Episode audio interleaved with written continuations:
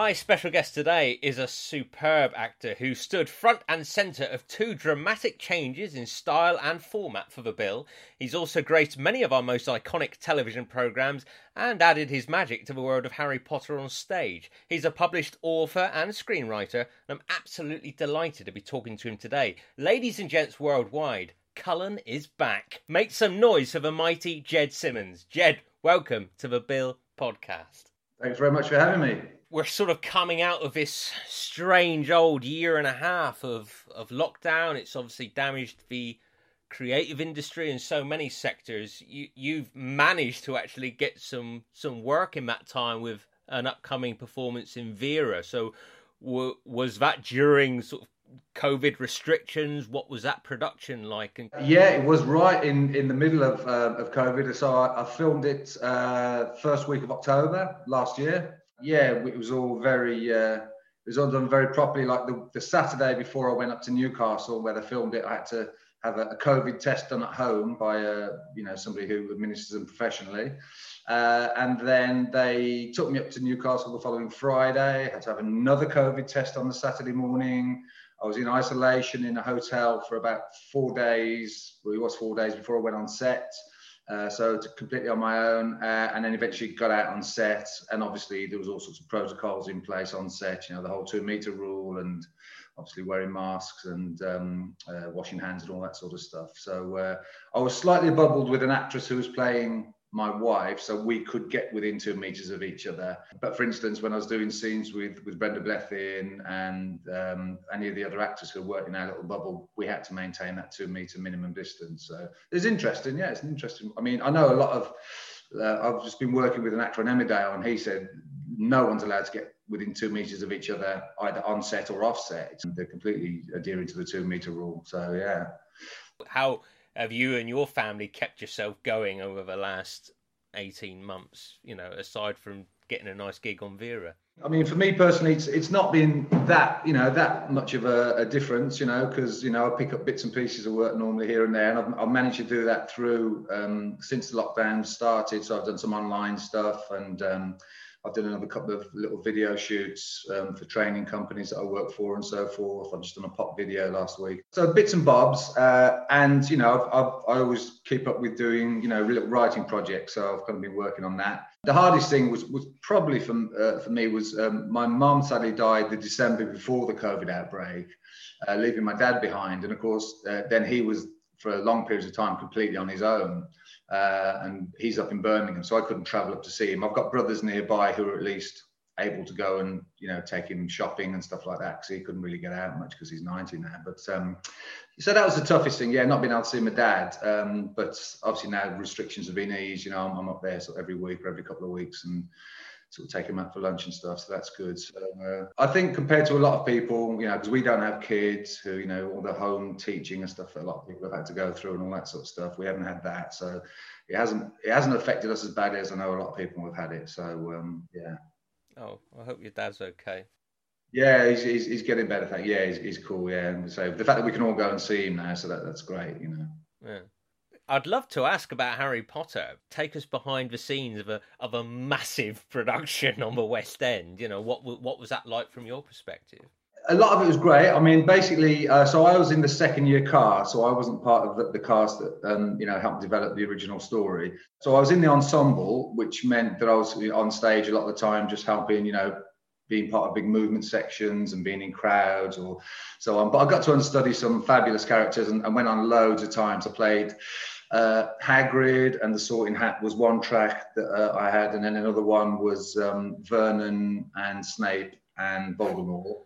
So I played those characters loads of times. So that was great. That, that was um, I really enjoyed, uh, you know, really enjoyed having a crack at those. And it's just wonderful being part of such a massive show that you just know is just giving so much pleasure to, you know, huge audiences. You know, and the whole team there was fantastic. You know, we, we all got on really well, and um, you know, both the actors and, and the crew behind the scenes as well. So yeah, it was, it was a it was a great job to have. Absolutely, yeah.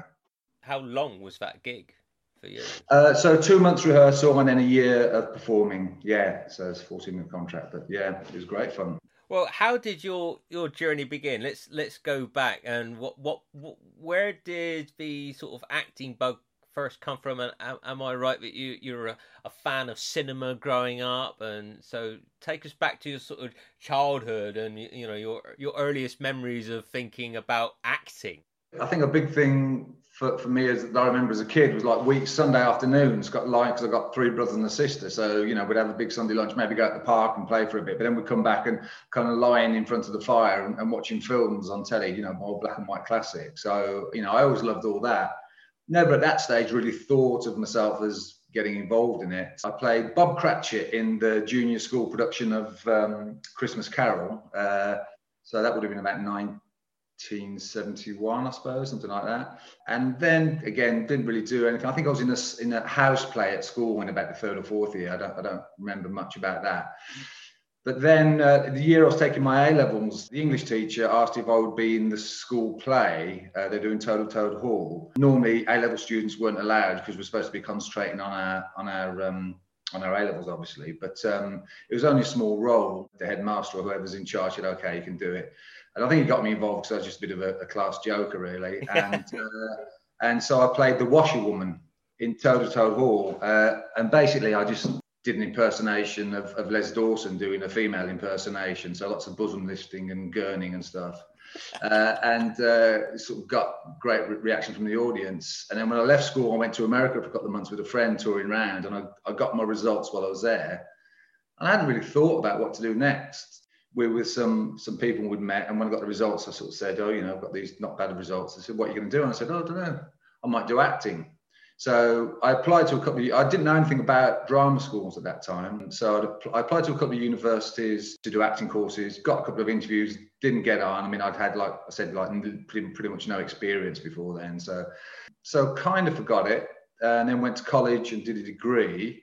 And while I was at college, I did a couple of plays and then went to Australia for a year. When I came back from Australia, a local Amdram group to where I went to college in Walsall uh, approached me to play a part in a play that they were doing. And so I went and joined that.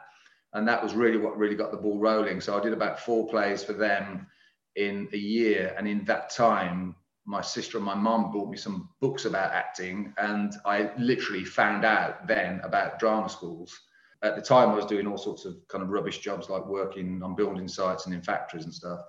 I thought, well, you know, this isn't great. So why not apply? So I applied, got a, on a one year postgraduate course at East 15 Acting School in 1987, and that was the start of it. Yeah.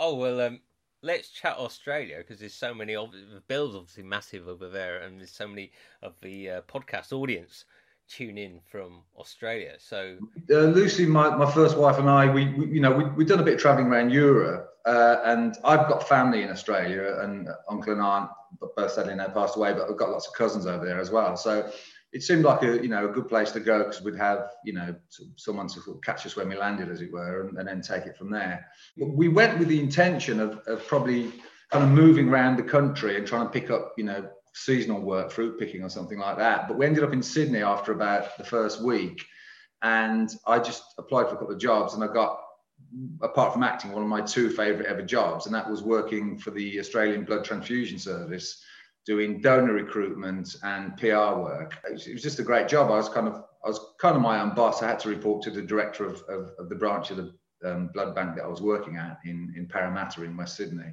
But it was great, and um, it was an interesting time because it was when the whole AIDS um, situation was blowing up across the world, and blood donations were going down because there was a lot of people uh, worried that they were going to catch uh, AIDS or HIV from from giving blood.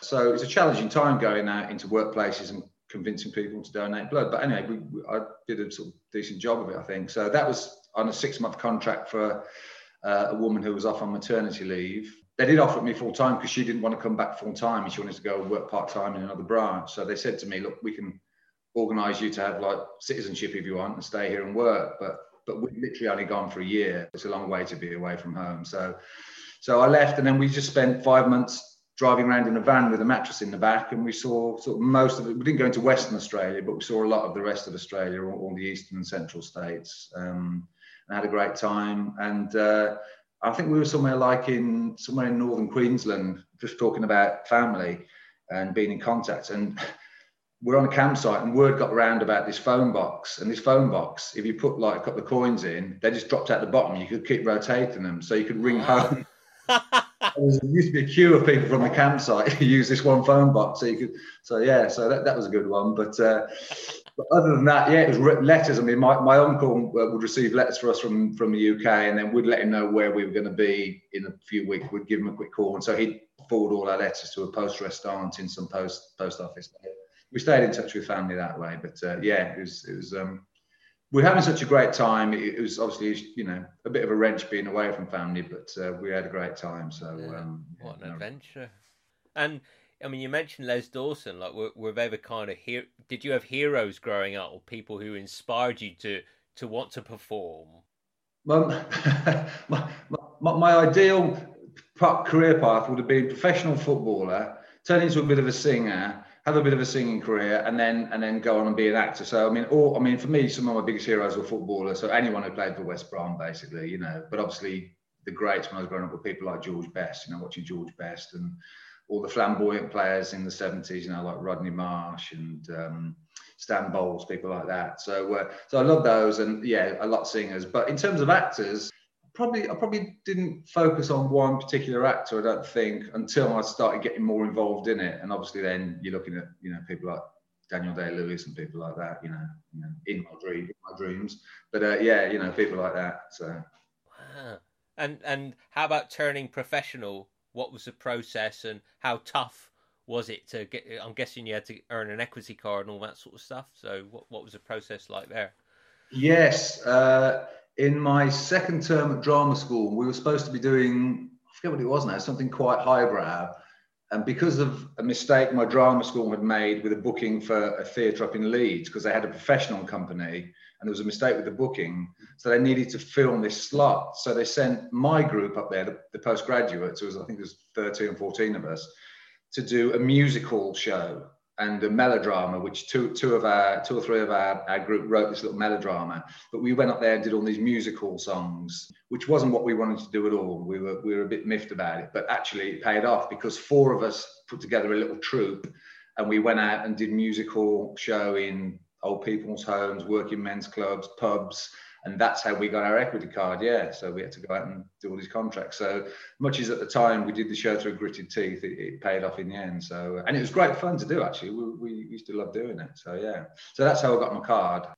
And then like yeah, all of my first two or three years, I don't think I got paid a penny for any of the jobs I did. It was all you know fringe theatre or low paid stuff or student films, things like that. I can't remember what my first actually. I think my first paid it wasn't even a full equity contract, but close. I did a production of The Little Prince for Solent People's Theatre, which was like a community sort of tour around, you know, sort of village halls and sports centres and stuff in in the kind of Hampshire area. Um, and that was that was a, great show to do. It was great fun. And, you know, and I'm still in touch with a couple of the guys from that show. We we met about three two three weeks ago. So that oh, was wow, yeah, that's great. Did you move to London and like base yourself in London or? Yeah, so I moved down to go to drama school. So that was in 87. So I finished in 88 and I stayed down. In that year, Lucy and I decided we were going to split up because, um, you know, obviously my career was going to take me away from Birmingham and she was still based there. Uh, you know, we're still great friends. We're in touch all the time. She lives down in Cornwall now, but it was just one of those things. We got married very young and uh, you know hadn't really worked out what we were going to do with our lives. So so yeah i stayed down in london. Initially a couple of my old schoolmates had a flat so i lived with them for the first couple of years. Uh, and then yeah eventually sort of struck out on my own and uh, yeah lived in various flat shares and so on and um, pursued the career down here yeah. Mm-hmm. and i think i'm right that a guest part in the bill was your first telly my first telly was a kids show called Time Busters. Oh is, wow! Which isn't on my CV. It's not on my IMDb. I don't think either. Um, and that was um, it's kind of like a, a, game show for kids, and they had to interact with actors playing different characters. So I played a couple of different characters. I played a like an Inspector Lestrade type character, but he was the baddie. He had a twirly moustache and all that sort of stuff. Oh, so cool. The 19th century, and then I played a Bow Street Runner in another one, uh, so whatever century that is. So I did two episodes of that. So that was my first, and then my first kind of in inverted commas serious role. Arthur Fowler in EastEnders was in prison, and I, was his, I was his prison guard. He's a phenomenal actor, Bill Treacher, isn't he? Lovely to work with. Yeah, I, I, I, I distinctly remember he, he had a scene coming up, and I remember like um, one of the things the makeup ladies came up to him because it was going to be an emotional scene and actors' secrets here now. Sometimes if you know they, they want to see tears, not all actors can produce tears. They use something called a tear stick, so it literally makes your eyes smart and creates tears.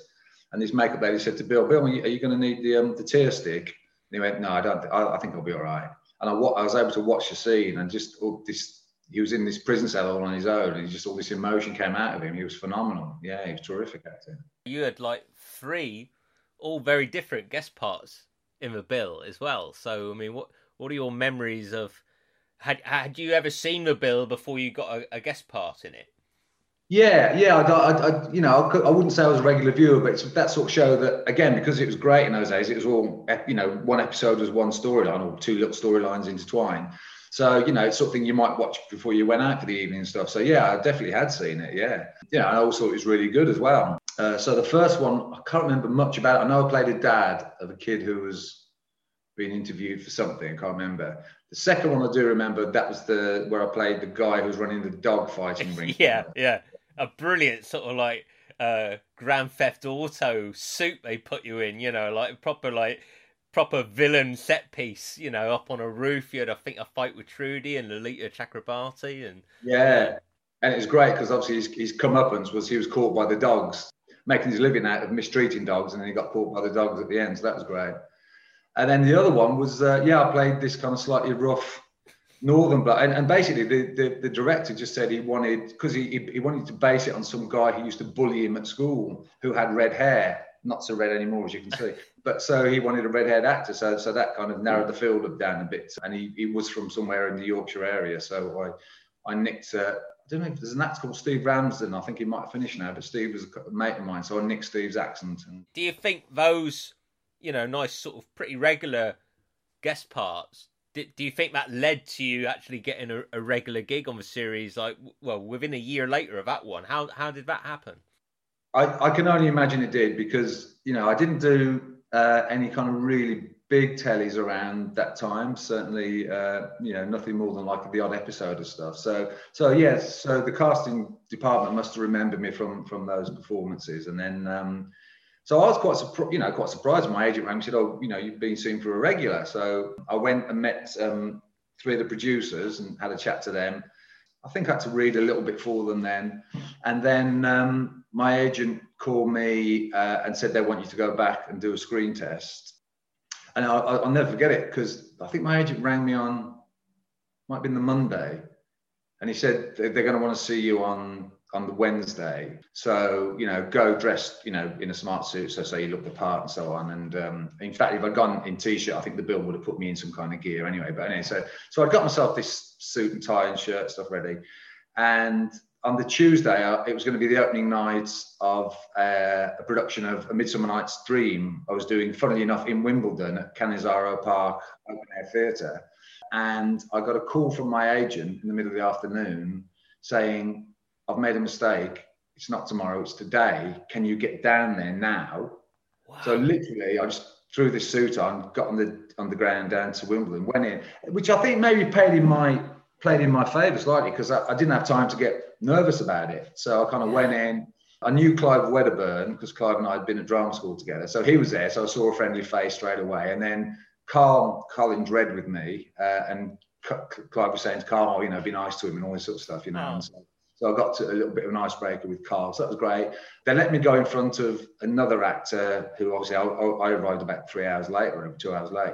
That other actor was Gary Grant because Gary Gary kindly said to me, oh, because I was saying, look, I've got to get off. I've, you know, I've got you know final rehearsal for the show. You know, just so he said, I'll go in front of me, and that was Gary. Uh, and then I went and read with Karl. It was Jed McGuire, I think, who directed the little scene. And then I just didn't have time to think about it. I went out, then I was doing this play, and then it might have even been the next day. I got a call from the agent and said, "Yeah, they've, they've offered you the role." So, so yeah, it's but completely out of the blue, as you say. I mean, I can only think it must have been those performances in, in guest roles that, that, put me on the radar. So yeah, when I was on the bill, we had four units going at any one time. So you know, you could in theory be on all four of them. You know, so there'd be eight episodes filming at once. So rare that you'd be in all eight episodes, but you could certainly be across all four units at times. You, you had to either learn your lines well in advance, which was my method, or be someone like Andy Paul who used to literally, I think he used to literally turn on set, look at it once, do a line run, fumble it through the first couple of rehearsals, and then he'd be bang on it. And then he just he, he's great because he could just forget it. Then I think once he'd done it, it gone worse for me. It'd stay in the, the, brain for a few days and then gradually get shoved to the back. But uh, but yeah, no, it's it's um yeah, it was a great uh, great learning experience in that respect. Yeah. Am I right that Billy Murray took you guys out? For dinner before you? No, it, it, was it was in the it was in it was in the Bill canteen, um, and uh, he was working with Linda Lusardi. I think she was playing his girlfriend. That's right. Yeah, yeah, uh, yeah. So obviously Billy was on his way out as we were on our way in. Yeah. And well, we just sat down to lunch with him one day, and um, it was great. You know, he was very, you know, very friendly and gave lots of great advice. The big one, he sort of said, he said, you know, if you're going to leave a show like this, if you want to be successful, you've got to leave with people remembering your name and not your your character's name. So if you've done that, then you've got you know a big chance to you know have a big career. So uh, I'm not sure. I imagine most people still remember me as Cullen rather than Ged Simmons. I don't know, but we'll see. How about the character of Cullen? Like, what did you make of him? How well defined was he early on, and how similar are you to him? Do you think? He's not particularly like me. I mean, I'm, I mean, I'm quite. You know, I'm not a big sort of smiley, laughy person, but my sense of humour is very dry and and uh, a little bit cynical and sarcastic. So I'm a brummie, I can't help it. but yeah, I mean, I'm, I think I'm a lot more playful than, than Alex. When I went to read for the producers, and I had a quick look at, at the breakdown of the character, he was he was described as 33 and from East London. And I remember saying to him, "Do you want me to do an East London accent?" I said, "No, no." So just just do your own voice. So so, but obviously, you know, I was a bit older than him the, the big thing about him was that we didn't really know much about him other than that there was a secret and that he'd done something in his past that only Chandler really knew about, and Chandler had protected him, which meant that he was enthralled to Chandler. So Chandler had him under his thumb a little bit. So because of that, I kind of started off by playing him very like a closed book that he wasn't giving much away. Uh, and I kept going to the producers and even to uh, Richard Handford, the executive producer, you know, not kept, but every now and then I'd go and say, so do we know what Cullen's secret is? And they'll go, no, we haven't come to that. You know, we've got some other storylines we're working on, but, you know, we'll, we'll you know, anyway. And eventually I went into Richard Handford's office uh, one day and said, well, what about if he's got a kind of a violent history, like he either killed or badly beat somebody up, arresting them or in custody or something like that? And Richard Handford said, "That's brilliant. Yeah." He said, "Let's yeah, we'll, we'll, run with that." So so gradually, after that, you start seeing little flashes of a temper of, yeah. of Cullen, which hadn't been there before. It was kind of allowing me to kind of develop him a bit more as a character. Uh, and they had a storyline all prepared that this was all going to come out. You're going to see that side of him. I think he was going to have you're going to see a relationship with his, I think it's going to be his ex-wife, where again he may or may not, may not have been physically abusive to her, but certainly he's, you know, he had a violent temper with her and stuff, and that was going to be part of an ongoing story. That happened just before Paul Marquess came in, and he just all storylines went out the window apart from things that were like halfway through. So, so that story never got developed, unfortunately. So, um, which is a shame because it would have, you know, given me a, a bit more bit more scope to play with the character, really. The first time you we see you you unload both barrels is to uh, Natalie Roles in a scene where you Cullen says that, you know you, this operation has gone tits up, hmm. and she says, "Oh yeah, it is disappointing." And you say, "I don't think I'm getting through to you. I'm not disappointed. I'm livid." Yeah, yeah. And it's like, "Oh, here we go." It, you know, he's arrived. But also something else you do, and I don't know if this was part of because I know police officers use this too. Is silence to intimidate. But but like normally that's in interview scenes. You actually do it with your Sun Hill colleagues when they walk into your office, and you often just stare them out, and, mm. and they don't know what's going to happen, which is class, and no one's ever done that before. With people walking, because because it's quite an iconic office, isn't it? The DI's office in the bill. You know, there's yeah, only a handful of actors who have owned that office, and that's your your space for two years. That's pretty cool, I think. Oh yeah, no, it was great, and I have to say when when they did um, after the the explosion that saw you know the exit of, of about eight characters, wasn't it? I think, and they rebuilt all of CID, and and um, the set designers came and said, look, if you've got anything personal that you want to bring in, uh, you know, that just to give it a personal touch, then do. And um, I know it drove one or two directors mad. I had a little drinking bird, one that kind of tips forward, and I put that kind of behind my desk, and uh, and I used to um, used to make sure it had some water in. it. so, I remember one director was a guy like this. This scene's not about the action; it's just about the drinking. I think he had to move it in the end. It was driving me mad. Some people loved it. Some people loved it. Hello, this is Ben Payton, and you have been listening to the Bill Podcast, produced and presented by Oliver Crocker, co produced by Ben Adams, Dan Evans, Sarah Kuiper, Alex Mockler, and Simon Wolfe. Executive produced by Glenn Allen, Ben Ashmore, Daniel Christopher, Alana Dewar, Andrew Dyack, Paul Dunn, George Fairbrother, Stuart Gibbon, Erin Gordon, Luke Hegarty, Edward Kellett, James Ledane, Lucy McNeil, Stuart and Jen Morris, Claire Norbury, Justin Pitt, Tom Sherrington, Angel Stannard, Patrick Stratford, Sarah Went, and Michael Weil. Brought to you in association with GeorgeFairbrother.com and Misty Moon Events. Signed copies of Oliver Crocker's book, Witness Statements, are available from DevonfireBooks.com.